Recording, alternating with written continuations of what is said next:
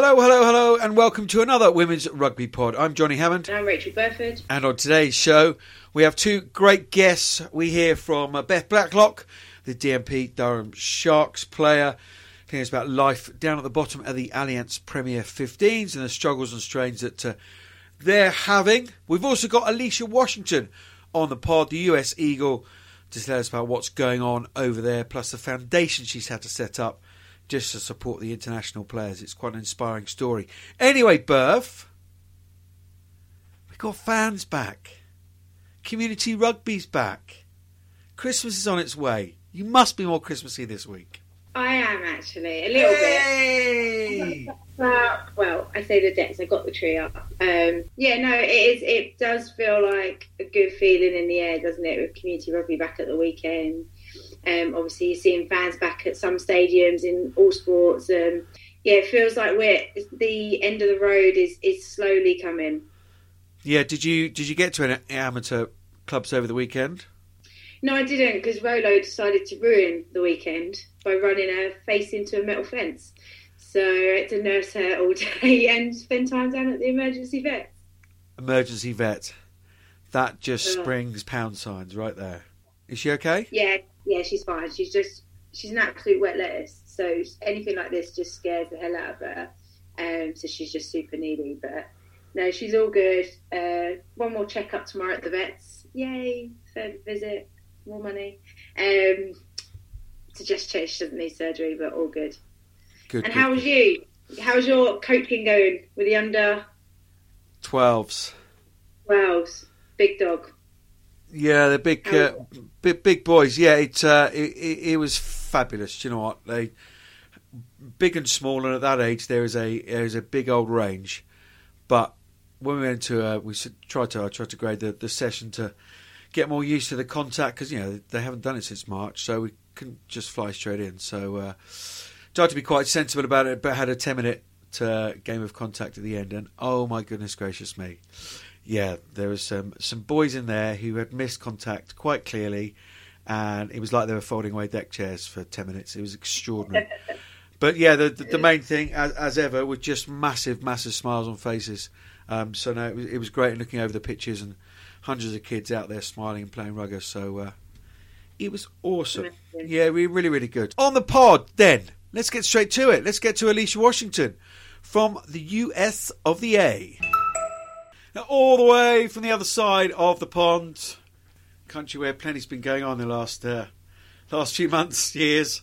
Um, Alycia Washington, US Eagle International. Thank you so much for, for joining us on the on the Women's Rugby Pod. It's a real pleasure to have you on. Thank you so much. It's an absolute pleasure to be here with you two. Great stuff. Ha- I, I, I, intrepidly, I, I ask, ha- how are things? Um, speaking on behalf of myself, things Yeah, yeah. Let's go there. Yeah, let's go there. yeah. Uh, I can't speak on behalf of my country, but uh, me personally, things are great. I'm, I'm actually currently in Hawaii, so honestly, just been living in paradise for the week. Um, so I'm across two ponds, so the full Atlantic and like half the Pacific. So it's pretty far away. A short triple jump away. Um, Yeah. Brilliant. What, what are you do, What are you doing over there? My one of my best friends started working with the Navy, and so she moved out a few months ago. And you know, everything's remote, I'm like, well, there's internet here, so why not? Spend some time just in the sun at the beach on my laptop and having a great time. Oh, sounds the dream. It's like two different. Me and Johnny I really literally can't in fleeces, heating on, wrapped up. It's like and you're like, yeah, it's sunny Hawaii. Things are great. What are you on about? Yeah, I mean, I, I do have to admit, I will be returning home to Connecticut on Friday, so it's it's short lived, and we're already in a few inches of snow, so I'm going to enjoy it while while here. Going to be a big jump. to the other. You, Yes. you say you are working remotely there. What um, wh- what is the what is the day job? What what keeps you out of trouble on a on a Monday to Friday?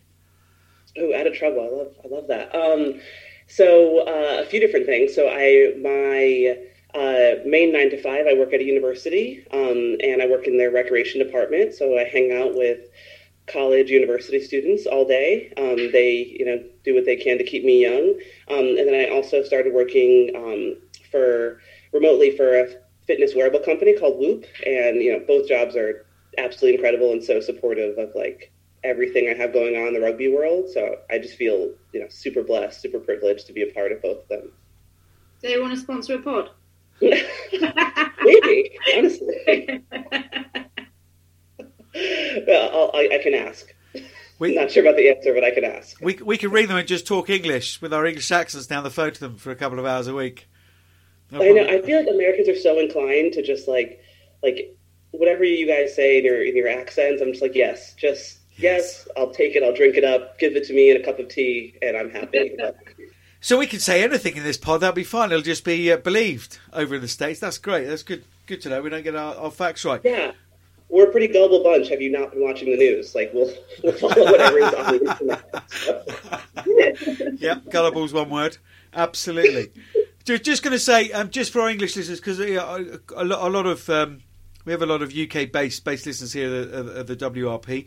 Obviously, Rob Cain uh, came over from uh, after winning two Premiership titles um, against Harlequins in the finals. You, to, you, you, don't need to say that. You could have just said he's come oh, from Saracens. Oh, sorry. No, just it's best just to inform the inform the listeners, isn't it? Just to let them know.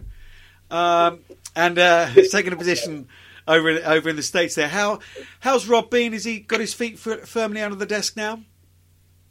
Yeah, I think I mean, he's back in the UK, so he's you know okay. you, have got him back there for a little bit for the holidays.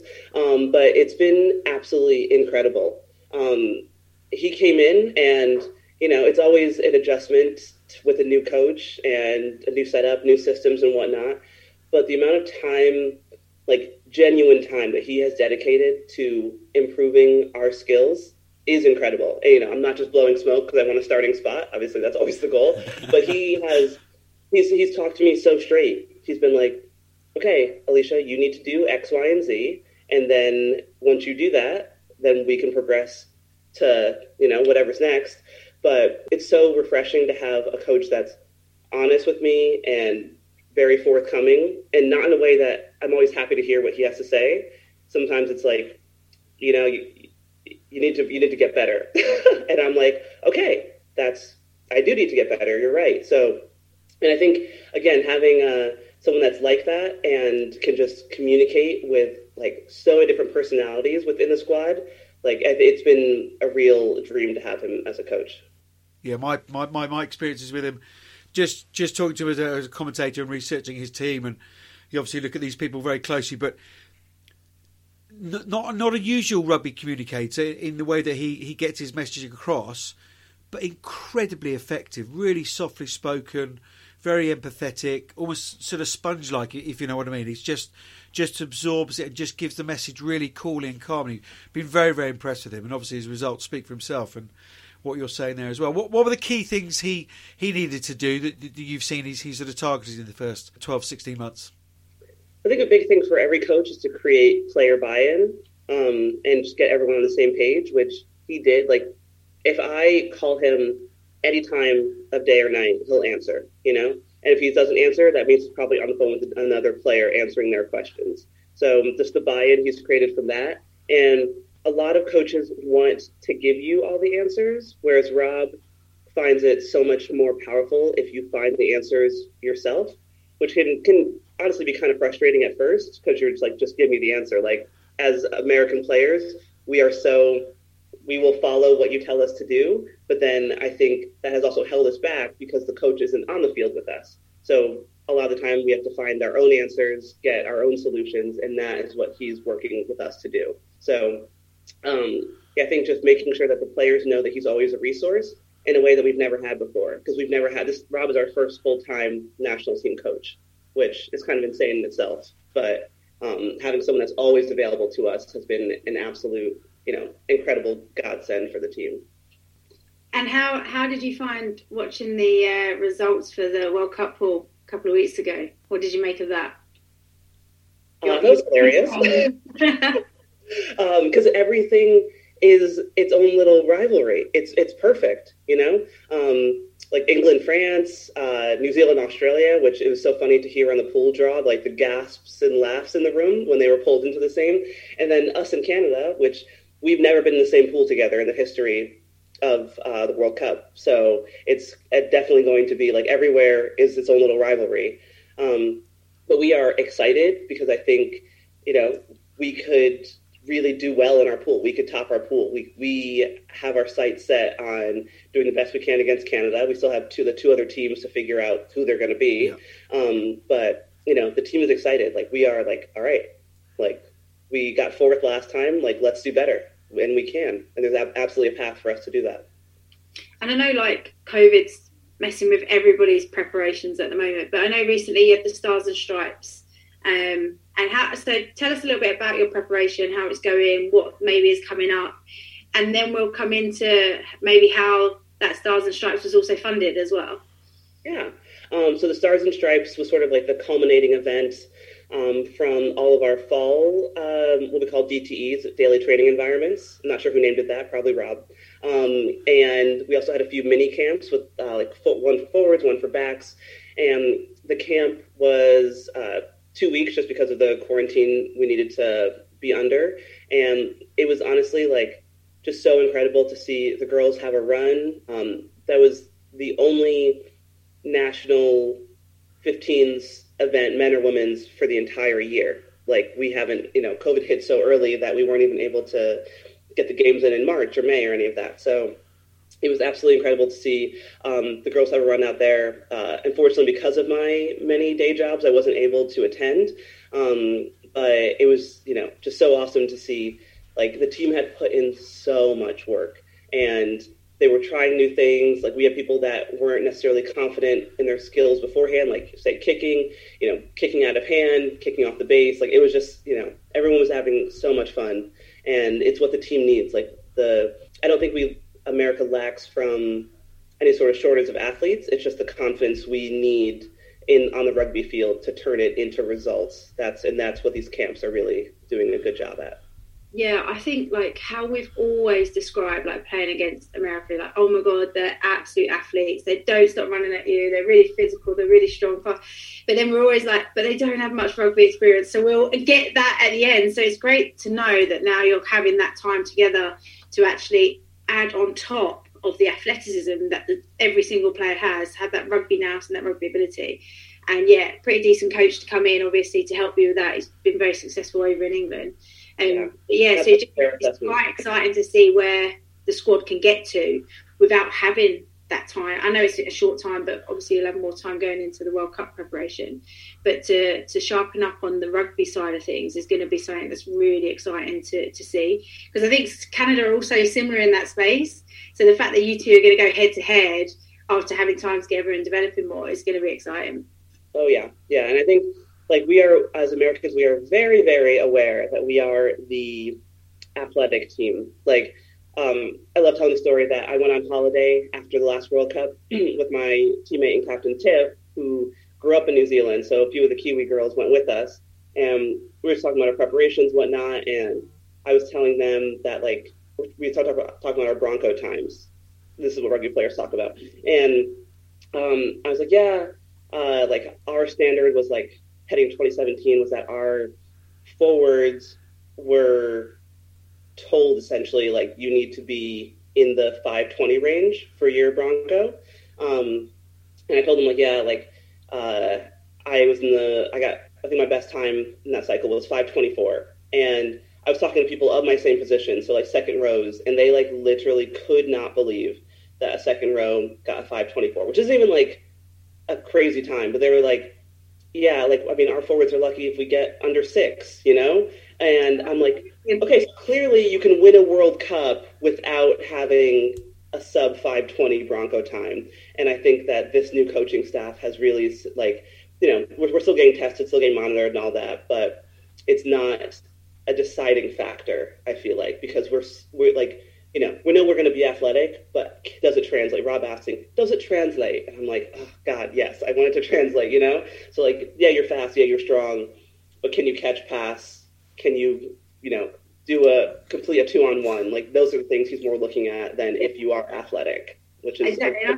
yeah. I think some coaches in the past have gone, oh, I'm going to make my team athletes, and they forget the rugby side of it, and then you have these yeah. great players that can play probably for 20 minutes, give an opposition like a real like hard start, but then when fatigue comes in and, and, the rugby side of it comes in, the thinking and the tactical and ta- um, technical side of things.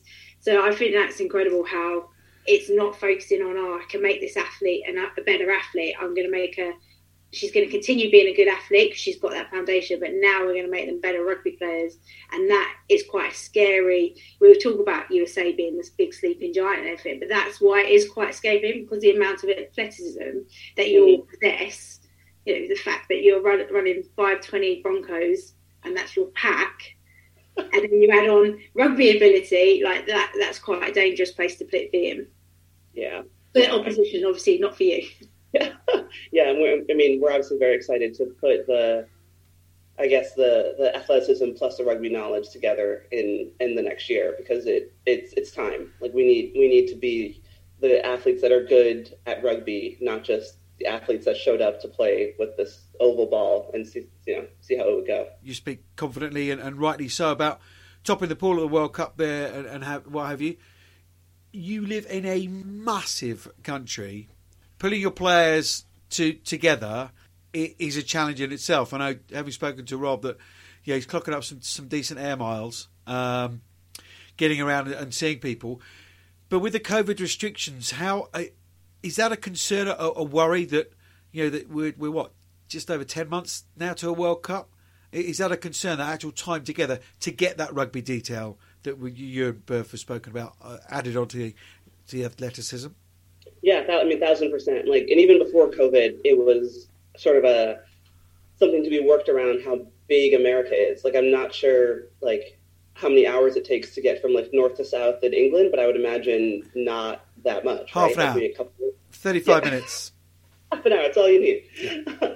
um, yeah. So it's always been a hurdle for us. So we've had to do a lot of regional camps. So I live in the Northeast, or what we call New England. I'm not sure if that's like a, a an okay thing to say, um, but New England. And so yeah, we've had a lot of regional um, camps up there in the last year. Uh, same thing with you know the Midwest, South, all these different regions, and oh, we've really leaned on the rugby hubs in those areas. But I think the our management going forward, especially with the COVID restrictions, will want us to be in bubbles as much as we can going forward. So I know they're reworking our schedule to maybe um, have more of the DTEs, the daily tra- training environments, um, in the spring because I don't know I mean, obviously, we're all very optimistic about a vaccine, but there's still going to need to be precautions taken. So I think we might be back um, in camp, possibly in Denver, possibly in San Diego, depending on um, where they have us assembled.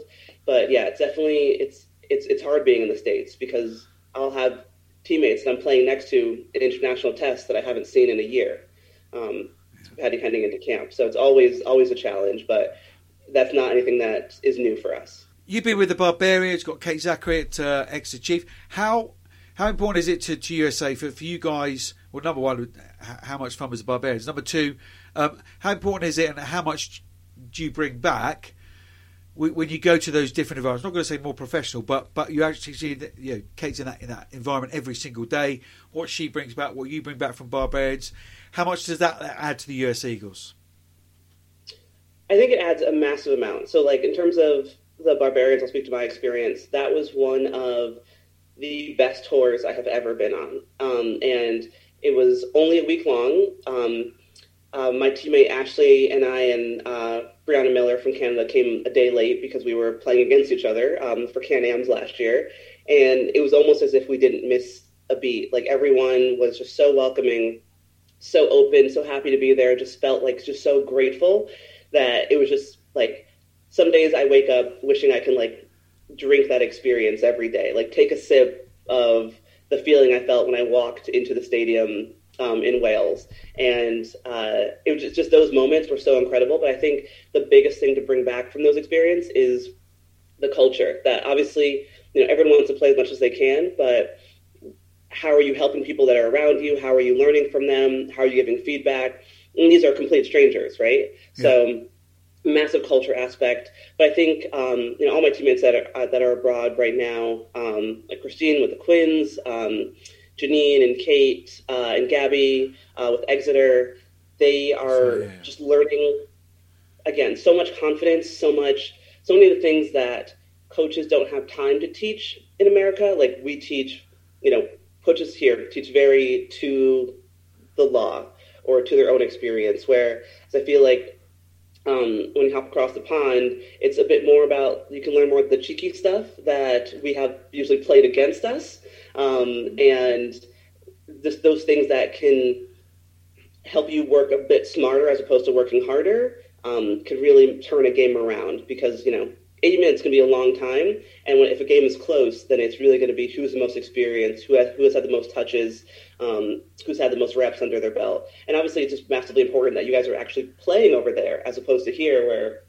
it's a lot of gym time, solo training. You know, when when you are uh, in a group, you're masked in distance, so it's you, you're a bit limited, and so I think the four of them being over there is absolutely incredible. Like it's going to make a massive difference, and even seeing teammates like Kristine go over to the Quins before, like how she came back, it was a slightly, slightly different player in the sense that, like, uh, just a bit more of bit more cheek in there, um, a bit more aggression, um, more direction, more drive. I think things that they might not even see from day to day, but over a few weeks time span makes just like a world of difference in in bringing that back to the states. Well, if you ever want to come over, you let me know first, all right? Okay. Quite a serious question is obviously USA Rugby is not funded to where you would want it to be. A lot of it has been pay to play for a very long time, and yourself and Kristine set up the XV Foundation. Can you give us um, give, tell us about it? Tell our viewers about it or yeah. Yeah, so about a year ago, um, when we were in camp uh, for Can Am's, our, our manager came to talk to us and was just like, hey guys, it, it looks grim for next year. Um, and a lot of that came from what you could call overspending, you could call it under budgeting, whatever it is, from uh, the Men's World Cup uh, a year ago. And, you know, we were told that um, the funding didn't look great. The union was going to be in some serious trouble. And, um, you know, of course, when things get tough, I think women understand that our programs tend to get cut first or, you know, or more severely than others. So Kristine and I ended up having um, a chat and we were just like, no, like we're not, like we were already pay to play for a lot of our assemblies, um, especially uh, for test masters, not so much, but um, for camps, we obviously be paying our flight, our accommodations, all that stuff. So it, it couldn't get worse. And, you know, we were not going to allow it to get worse, especially considering that I, like how many players are we already missing out on because they can't afford to play for their national team, which should never be a hurdle that they should have to bear in the first place. So we put our heads together. We're like, okay, we can start a foundation. Um, we're going to do this. We want to call it the 15s Foundation or XV. People really take it whichever way they want. Um, and we're going to raise. I think our, our goal for this year was 350, and that was before everything was canceled.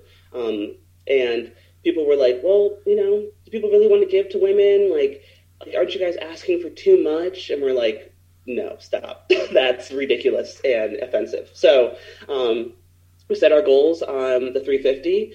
Um, even without playing any um, internationals or uh, uh, larger appearances, we raised almost $200,000 this year.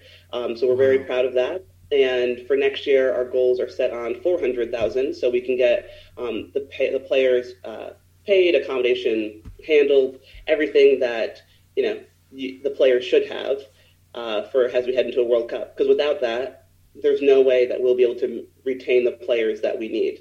And the support we've received has been absolutely incredible. Um, we've had you know some players like Phaedra Knight just saying like, "Hey, I'm going to give you fifteen thousand dollars for a match," and we're like, pardon what? Like, excuse me? And she was just happy to give it. Um, we've had uh, owners of all of our MLR teams, our Major League Rugby teams, are just, we're just happy to support our virtual event. And I think in the beginning, it, it can be very easy to say like, well, like, you know, I hope we get it, but you know, I can understand if people don't want to give to us. But now we're like, no, people want to give to us. People want to support women's rugby, and it, it's not as if it's only women either. It's most of our donors are men, and so people just want to support good rugby. Um, so it's been an absolutely incredible year. We know we're going to even have a better year next year, and like the really the sky is the limit because once you just put it out there in the universe, it's it's going to come back to you, and that's what we're really hoping for next year. It's it's in, in one way it is a brilliant brilliant tale and absolute hats off to you, kudos to you, Kristine uh, Sommer. Um, uh, amazing that um, you've you've you've put that together and fantastic. It's been so well received. But the other part of it for me is why on earth are you having to do that? Um, you know, pay to play for your own country. It's, it's just, you know, we're coming up to 2021. It's it's it's bonkers. Um, it's absolute bonkers. But look, um, let's let's let's kind of end, end, end, with a positive. Fair play to you. Um, look, if there's anything we can push, you know, this way. I know we we um, we, we spoke about it when you launched and what have you in the events we, we put on the pod. But please please stay in touch. If there's any way we can push push anything this side of the pond for you, then, then please let us know because um, yeah, fair play to you to, to have America funded by by themselves and, and inspirational women like yourself is is absolutely fantastic. So please please make sure you do that for us. Oh, absolutely, yeah. And I think, uh, I mean, anyone in the States, xvfoundation.com, anyone um, uh, across the pond, uh, the Atlas Foundation has a fund for us that goes to the 15s Foundation. So I, I know with the, with the, addresses, it can be hard to put in um, the UK addresses, but Atlas Foundation figured that out for us. So they have an excellent fund that will um, siphon to the women's program. We, I mean, I, am saying this. We'll put them on our socials this week. I mean, I, I, I, Alycia, I send carrier pigeons and I use a quill and ink, so I've got no idea about the socials. But there's much younger, prettier people in the world who do that kind of thing. Um, so yeah, we'll, we'll look. Owls over there.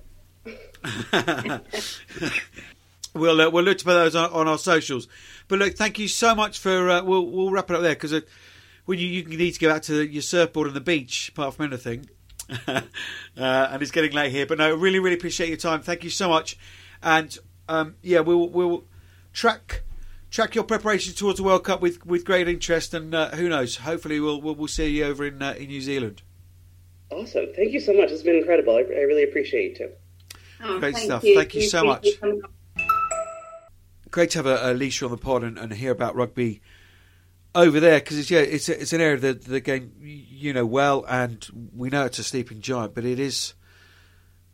COVID aside, uh, uh, I mean I say that you know, and I understand the seriousness of it and the, the, the financial constraints of it, but for the players to be having to raise money to so they don't have to pay to play at international level rugby, uh, we are, uh, as I said in the interviews, that's really dark, but but brilliant she's doing it and brilliant that the response she's had.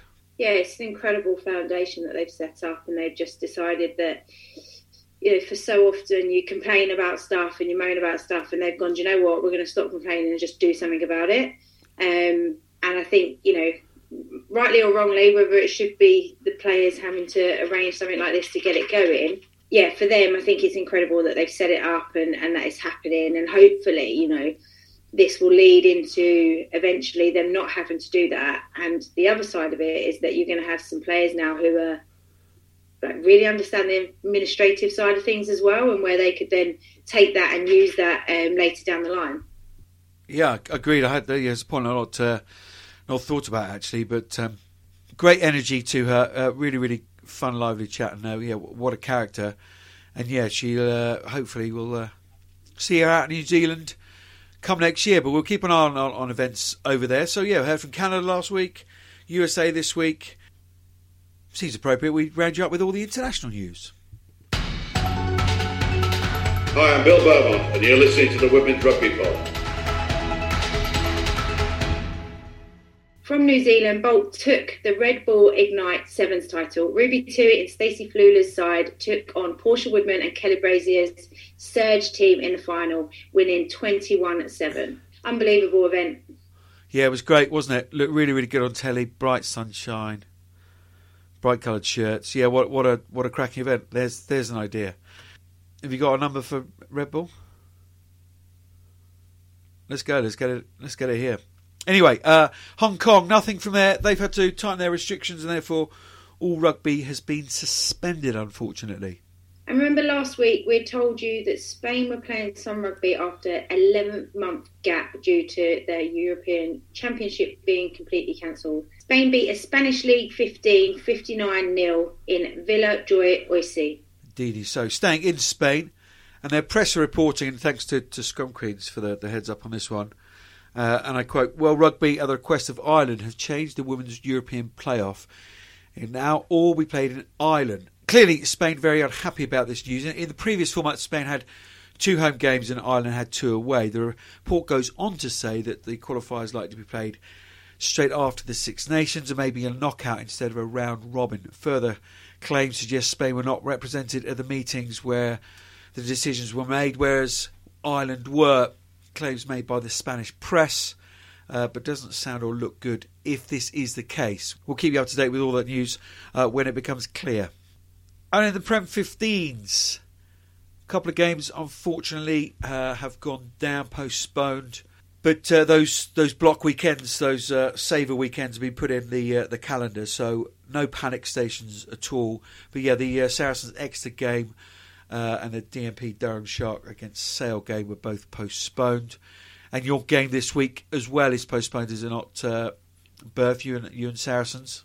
Yeah, that game's going to be rearranged for the 2nd of January. So, great way to start the new year. Um, yeah, pretty excited because obviously we're going to have fans back, and hopefully, you know, there's going to be a lot of people hopefully around that weekend to come and watch. Yeah, good sales pitch. Absolutely. The uh, the Saracens Exeter game postponed to the 30th of January, just to uh, to mark your card on that one. But let's get to the games that uh, that did go ahead. 61-17, uh, you beat Bristol. Yeah, it was a really it was a really tough game. Like I know that the scoreline can suggest that it wasn't, but you know, at half time we were pretty disappointed with how we'd been playing. Um, we'd missed a lot of opportunities. We weren't really defending very well, um, but we did manage to turn it around. And I think if you if anybody's seen the highlights and seen the couple of tries that they did score, if you give them an opportunity, they will absolutely take it, and that's how they got those tries because we kind of sat off and we allowed them to play, and we watched, and you know, Jasmine Joyce was unbelievable. Like she literally runs from one corner of the pitch to the other side of the pitch and manages to score, and you know, you can't let somebody like that get the hands on their ball. And so credit to them, you know, a few errors from them, which then led us to getting into their 22 and then coming away with points it was kind of the the story of the afternoon by the end of it. And uh, speaking to Kim Oliver, you know, she's she was proud of of their players and just said, you know, for seventy minutes, sixty minutes, sorry, we were in that. And and that's the thing, and that's probably the difference with some sides now is like. You know, it's not being won in the first 10, 20 minutes. It's taking the last 10 to 15 minutes to put sides away. Um, so all credit to Bristol, really tough game. You know, obviously they're missing a few players as well, as were we. We had quite a few changes on the day as well. Um, so we're really proud to, keep the record at the Stoop as well, to win in ways, which is really, really, um, you know, something that we wanted to do. Finish the year at the Stoop on a high. Um, and yeah, so really proud of the girls. But yeah, it was a good fight against Bristol. Yeah, and, I'm finding that I'm just going to make a, a point about Bristol. It seems they and, and other sides are putting it together for a certain amount of time, whether that be know, 40 minutes, 60 minutes, know, but not for the for the full 80. And you that's and, and I'll turn that to that's a compliment to to the league, the fact that you've got to now play for 80, uh, and if you or sorry. You've got to now play for 70. Unless you do, sides sides will put you away and, and sides will, will, will, will score points. Um, saying that, I actually thought it was the most complete performance from what from what I've seen from from Wasps beating Loughborough 21-10. Um, they played really really well and they played for for the full game and had lots of players back with international call-ups or, or injuries. There's, there's still got a, a couple of injuries, but um, no, it was a really complete performance and a, and a very good performance up front. We, have spoken a lot about their backs, but uh, up front, thought they were very impressive, and um, that's a that's a that's a bit of a sort of oh, sit up and notice result, isn't it? Yeah, well, I think it was you that mentioned you know they haven't lost to them since what 2017. Yep. Haven't beat them, sorry, since 2017, and yeah, look, and that's always been that battle between third and fourth. Um, you know, we've had to play off against Wasps in a semi-final and against Loughborough, so that that competition there has always been, you know, a real strong rivalry between the two. And you know, Wasps we've seen improving week on week. They've had moments of absolute brilliance, and the fact that they now, as you've mentioned, they they put that together for the full seventy. Um, but like a lot of that will come down from those international players that they've got, you know, from the seven seeds, being you know high pressured situations, and, and, learning from that and bringing it into into the Wasp game. And I think we we were all very aware of how much talent Wasps have been signing over the summer and all of us were kind of like, yeah, but there's sevens players. Are they going to be able to fit in? And you know, come round seven, you can see that they're very seamlessly in the fold now and, and making a huge impact on the league. And I know that Giselle's going to be so delighted with that result. Um, but also more for like just the confidence boost and the belief that they can actually do it. Title one down at Worcester, they went down seven fifteen to Gloucester Hartpury.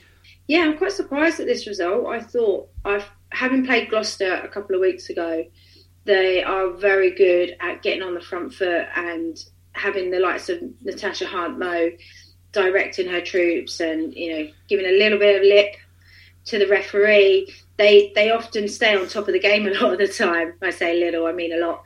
Um, She's a scrum half. And yeah. That's what they do. Um, so I yeah I expected probably Gloucester to, to come out with a bit of a stronger result just because on the back of you know Worcester have been in a bit of a tough place, um, so I didn't I didn't expect Worcester to win that game, but I I did expect Gloucester to put a few more tries away. So fair play to Worcester. Looks like they've they've managed and turned a few things around. They managed to correct few things up, which you know makes us all at Quins you know sit up a little bit more to see that result be so close when we played Gloucester, and we know how tight it was for us against Gloucester. You know all these things have a psychological effect on, on on all, all, other teams as well. So obviously we're not playing this weekend, but looking at that game in a week's time, we'll be we'll be looking forward to it. Absolutely. Well, let's uh, hear from Beth Blacklock now, the DMP Durham Sharks player. Hear about her club and what she's made of the Premier 15 so far this season. I'm Donna Kennedy, and you're listening to the Women's Rugby Pod. Absolutely delighted to have Beth Blacklock on the WRP from DMP Durham Sharks. About time we uh, we checked in with uh, those up north. Uh, Beth, how are you? Everything okay after the weekend's announcement? Hi, yeah, um, everything's fine up north. It's uh, cold, some people in isolation, um, but everybody's working through to get out the other side of it. Uh, the whole country's got it really, so it's not anything specific for us. We've just got to try and try and get through it for the next game. Yeah, absolutely. I was due to due to come up and, and commentate the game. It was a, a, a real shame actually because uh, it would have been really really good to not only see you guys get back up to you know, the Darlington Arena. I know we've got to be slightly careful. We'll be Darlington Arena, Northern Echo Arena. Um, yeah. And, and, see you guys against Sale would have been a, been a really, really good uh, physical tussle. Give us your assessment of the, the start of the season so far. Yeah, it was, it was a shame to not have this game this week because uh, it, it, would have been good to have some more contesting for the ball and things. Because as you, you, can see from the scorelines, the season so far it hasn't um, been the best season for DMP Durham Sharks. Um, but the biggest thing is that we're looking into it as a three-year campaign. So at the moment, it's been going from game to game to try and improve certain things and try and build on, on the team that we've got, which is quite young. So the start of the season has been quite a hard one in terms of the actual games themselves, but quite big in terms of getting getting those acute and uh, core things worked on going from game to game. So Beth, you mentioned it's a three-year process. What does at the end of year one? What does success look like for you and the rest of the squad then?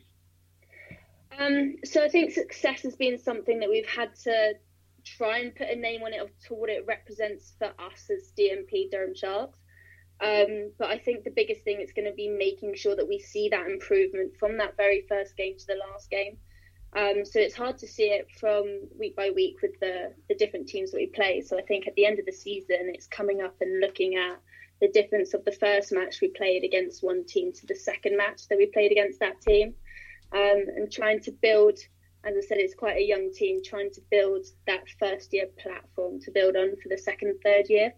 You obviously played the, the first game against uh, Harlequins. Perhaps we'll, we'll touch on that a little bit later. And you know, on the uh, on on the front of it, and you know your Wasp result and Saracens, you know, those are really big scores. But when we when we spoke about your results against uh, Loughborough in the last round, and you conceded fifty seven points, but we actually thought, you know what, that's that's you're completely and utterly on, on, on the right track. And actually, if you, you watch the games and watch the, the footage, actually there are improvements week on week on week on week. And is that is that the basis of, of how you're building?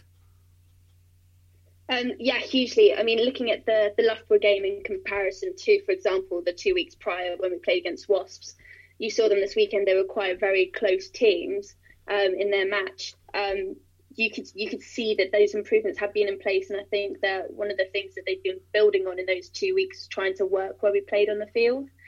Um, especially in the in the first game against Harlequins, you saw that we didn't necessarily play the field right. We played a lot of our game between our try line and I'm going to say the 10, but probably likely the 22.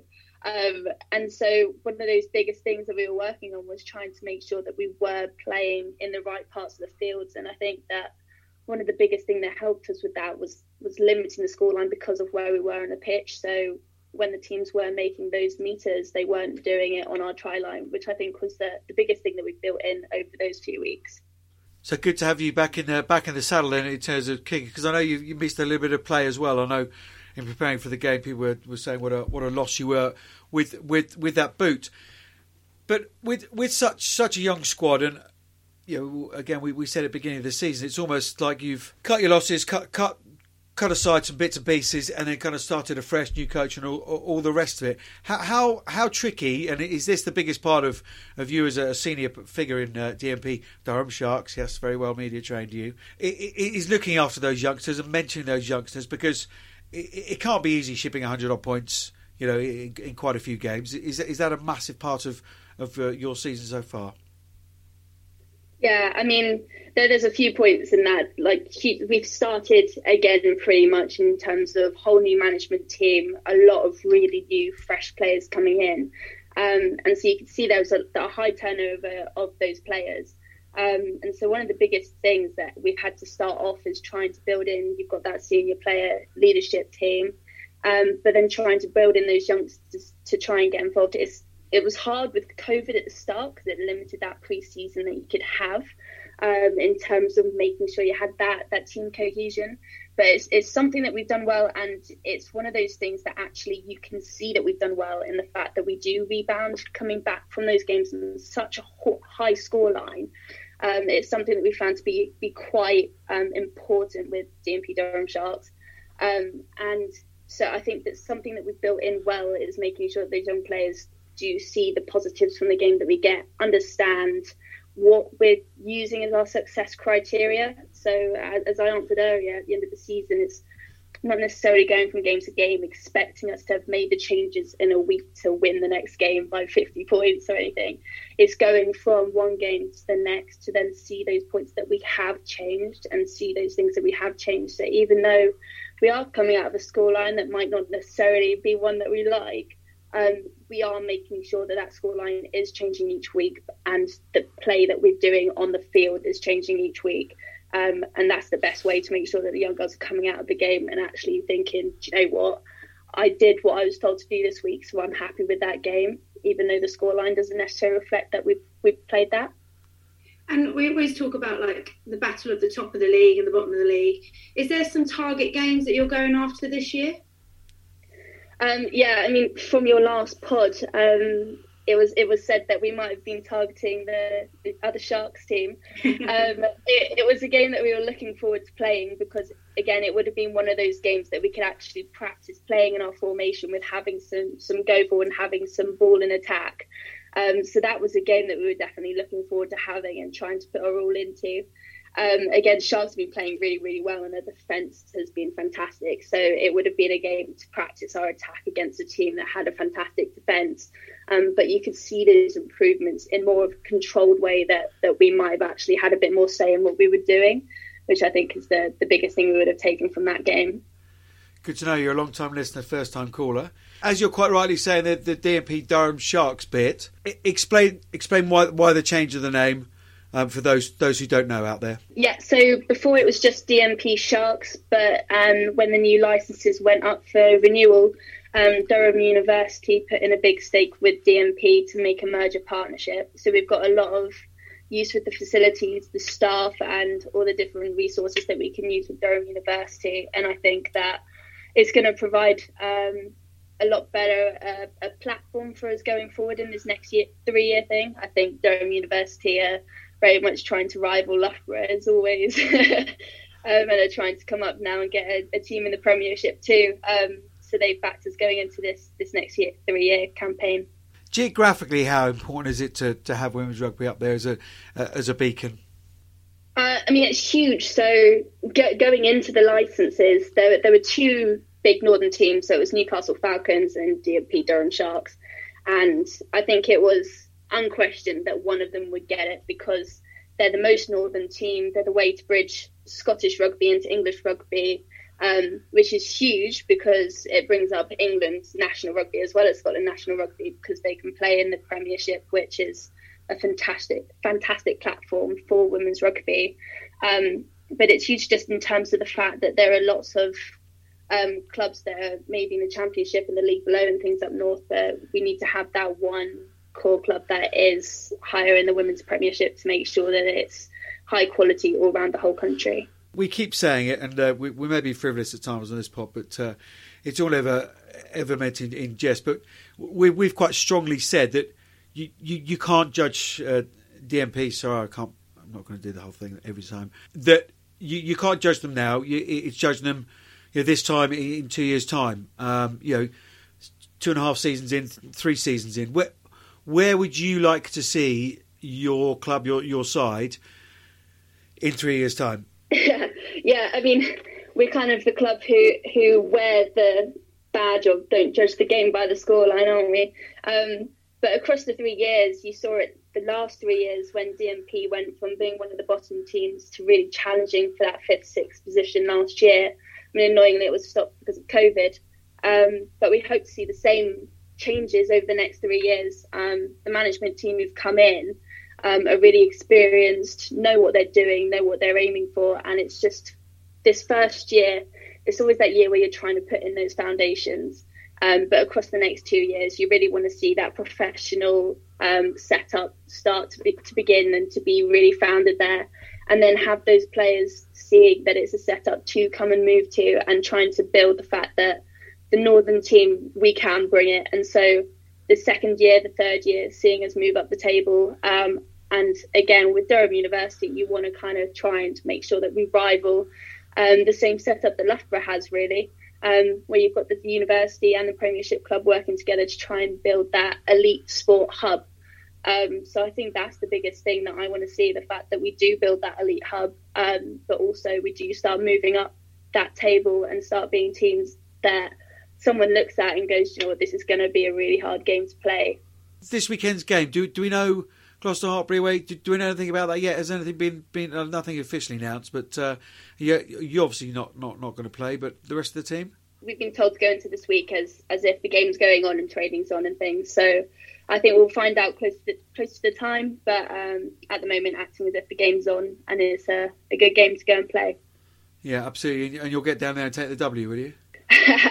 always aim for it. Always aim for it. Always aim for it. There you are. There's a prediction on uh, on, on that scoreline. It's been really really nice to speak to you. Nice to get a, a, little insight into to what's going on up there, and perhaps sort of later on in the season or, or early next season we'll we'll catch back up with you. But um, I know, yeah, you've been hugely impressive for, for the for the team and. Um, someone they can hang their hat around, as it were. So yeah, keep doing what you're doing, and um, we'll look on an interest um, to to see results improve more and more as the season goes on. Okay, thank you. Thank you very much for having me. This is the Women's Rugby Pod. Well, let's uh, look ahead to this weekend then and the uh, Premier 15's fixtures. As ever, Berth, I'd like a little uh, prediction from you, please. Quins against Saracens, as we know, is postponed to the 2nd of January. Bristol Worcester. Ooh, Bristol Worcester. Ooh, Bristol Worcester. Yeah, having played Bristol, I think, and not Worcester yet, I will probably say that Bristol will just be potentially too strong for them. Their Welsh um, players were so difficult to play against at the weekend, as always. Just that Welsh in them. Yeah, going back to that game, you you played against uh, Gloucester. Um, the Welsh contingent then were, were very very strong with the new coaching setup. Things are looking up for the uh, for the Welsh. You don't like playing against the Welsh, do you? Oh no, I love playing against the Welsh. Tough in your face, are they? Well, it, sometimes, yeah. I mean, they- they- yeah, I love playing against the Welsh. I love beating the Welsh. Nice. Never lost to the Welsh, so Good. There you are. DM me for uh, address. Anyway, Gloucester Hartpury against DMP Durham Sharks. Yeah, fingers, fingers crossed, obviously. I can't look past Gloucester Hartpury. Uh, you know, DMP, they're just not competitive enough yet um, to push push sides at the moment. Yeah, and having d- done the sort of research leading up to going to stream that game, um, yeah, the, the the territory is a is a big thing for them. Without Beth Blacklock and her boot, they do find it difficult to to get to relieve pressure uh, in terms of territory. So, uh, yeah, shame she won't she won't be involved. Sale against Wasps. Ooh, it's going to be a tough one. Um, I want to say Sale. Yeah. Having played both sides, I think Sale a little bit more relentless in their defence. Um, yeah, I'm going to go with Sale. Sale home win. So all home wins at the moment. Loughborough against Exeter. How's uh, the bounce back ability? I think it'll be pretty strong. I think Loughborough will be very disappointed and frust- come away with that game frustrated, and sometimes that's the worst team to then face the following week. Obviously, Exeter have a weekend off as well because um, their game was obviously postponed. Um, so I, I'm going to back Loughborough with that. I think they've got more experience um, within their side to, to close that game out. So four home wins. Rachel Burford's predictions on the WRP. Uh, couple of other bits the shout outs used to let you know about Lisa Burgess, or Bird as we know her, friend of the pod, the uh, Gloucester Hartpury coach, legendary Welsh Test captain and Barbarians coach, has been elected as Welsh Rugby Union's vice chair. Bird making more history in becoming the first vice chair after being the first elected board member a year ago. And a big shout out to Sarah Mitchelson at Wasps, British Army Staff Sergeant, a mother, a rugby player, and an absolute legend who has racked up 200 games for her club Wasps. Yeah, huge chapeau to to Sarah. Jodie Ounsley as well, nominated for the Deaf Sports Personality of the Year. Just take, so I think you've uh, you put it on socials. We we both have uh, birth. Just take a couple of minutes, go to Jodie's social pages and give her a vote because uh, yeah, what an inspirational young lady she is. She's someone we should get on the pod, hey? Good idea. Good idea. So last night we had the World Rugby Virtual Awards, and we saw Portia Woodman not only pick up Sevens Player of the Decade, but also picking up the Try of the Decade, that brilliant try against USA in the World Cup in 2017. And the wo- Women's World Player of the Decade was Je- Jessie Chum. Moulier. Moulier, Jessy Trémoulière. Congratulations to all of you on picking up those awards. What an incredible award to pick up. Indeedy so. Uh, they also did a team of the of the decade. We were asked to put one together for for somebody asked me to put one together, uh, and I put one together, Berth, for sort of a WRP one. I didn't put it out there because I had discussed it with you. But what would be your team of the decade, Rachel Burford? Literally put me on the spot. Yep. Number one. You've had time to think about it. Number one. Rocky Clark. Lovely. Number two. See, it's easy.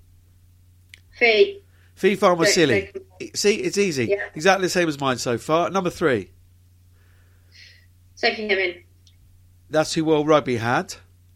Yeah. That's who I want. Great. Apparently she's the best scrummager in the world. That's She's the best what you need. Scrummager in the world. Yeah, I, I get that, but she retired in 2014. She's played less than half the decade. Oh, true.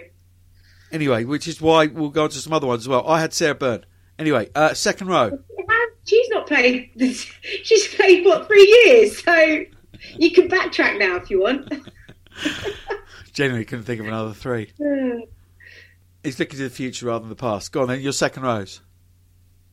So World Rugby had Tamara Taylor And Eloise Blackwell. Eloise Blackwell. Yeah, I'll stick with those two. okay. I put NDI in the second row alongside Tamara Taylor.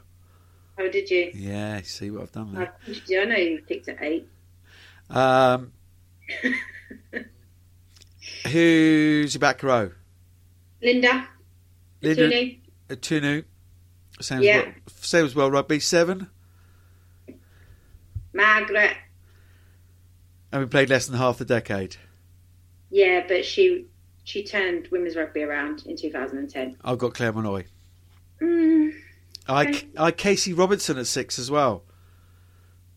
Oh, you could put Casey at eight. You're going to put Casey at eight. Yeah. Okay. So your back row is Linda Itunu, Maggie Alfonsi, and Casey Robertson. Mine, Yeah. mine was Robertson, Molloy, Hunter. Nine. Kendra, Check. Ten. Katie. Check. Twelve and thirteen. As well, rugby, Kelly Brazier, Emily Scarratt. Yeah, same as that. No, I had. Uh...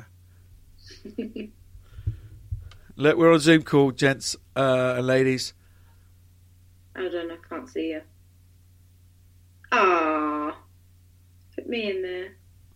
Rachel Burford, Emily Scarratt, I had because I know my life's not worth living.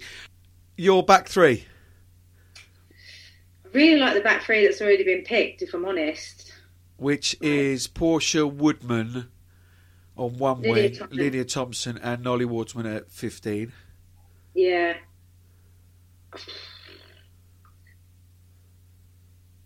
The only one I might also put in there would be Cat Merchant, but they're all they're quite similar players. No, I'm going to stick with Portia Woodman, absolute game breaker, same as Lydia Thompson and Danielle Waterman at fullback. Okay, I went Woodman, Waterman on the other wing, Oh, okay, and player of the decade, the 15, Jessy Trémoulière. at fullback. Yeah. Okay, fair. So, yeah, not too far off there. Not too far off. Nice. So, Rachel Burford's team of the decade is Rocky Clark, Fiao'o Fa'amausili, Sophie Hemming, Tamara Taylor, Eloisa Blackwell, Linda Itunu, Maggie Alfonsi, Casey Robertson, Kendra Cocksedge, and Katie Daly McLean. A halfback in the centres, Kelly Brazier and Emily Scarratt, and a back three of Portia Woodman, Lydia Thompson, and Nolly Waterman. Outstanding work. Well, that wraps us up for, for this week, Birth. Uh, huge, huge thank you to Alycia Washington. Oh, she was great value, really, really good fun. And to Beth Blacklock as well. We wish them all the best uh, in what is a yeah a three year plan. But yeah, really interesting to, to get their thoughts on this week's pod. And as ever, we probably don't say enough. Thank you very much to you, our listeners. But please encourage you to share, give us a subscribe, rate us as well. Where do they do that? So we're on all socials, Instagram, Twitter at Pod Women's Rugby. Get in touch. You can slide into our DMs or drop us a message. Or you can also email us at women's rugby pod at gmail.com. Lovely. There we go. Yeah, we did community corner, which we tried to sort of set up to try and yeah, bit a bit of feedback that we didn't do too much with the, the community game. But get in touch, tell us your story, uh, tell us uh, what's been going on at your club, and we'll get you a shout out on the pod. Weekend off Berth. What are your plans?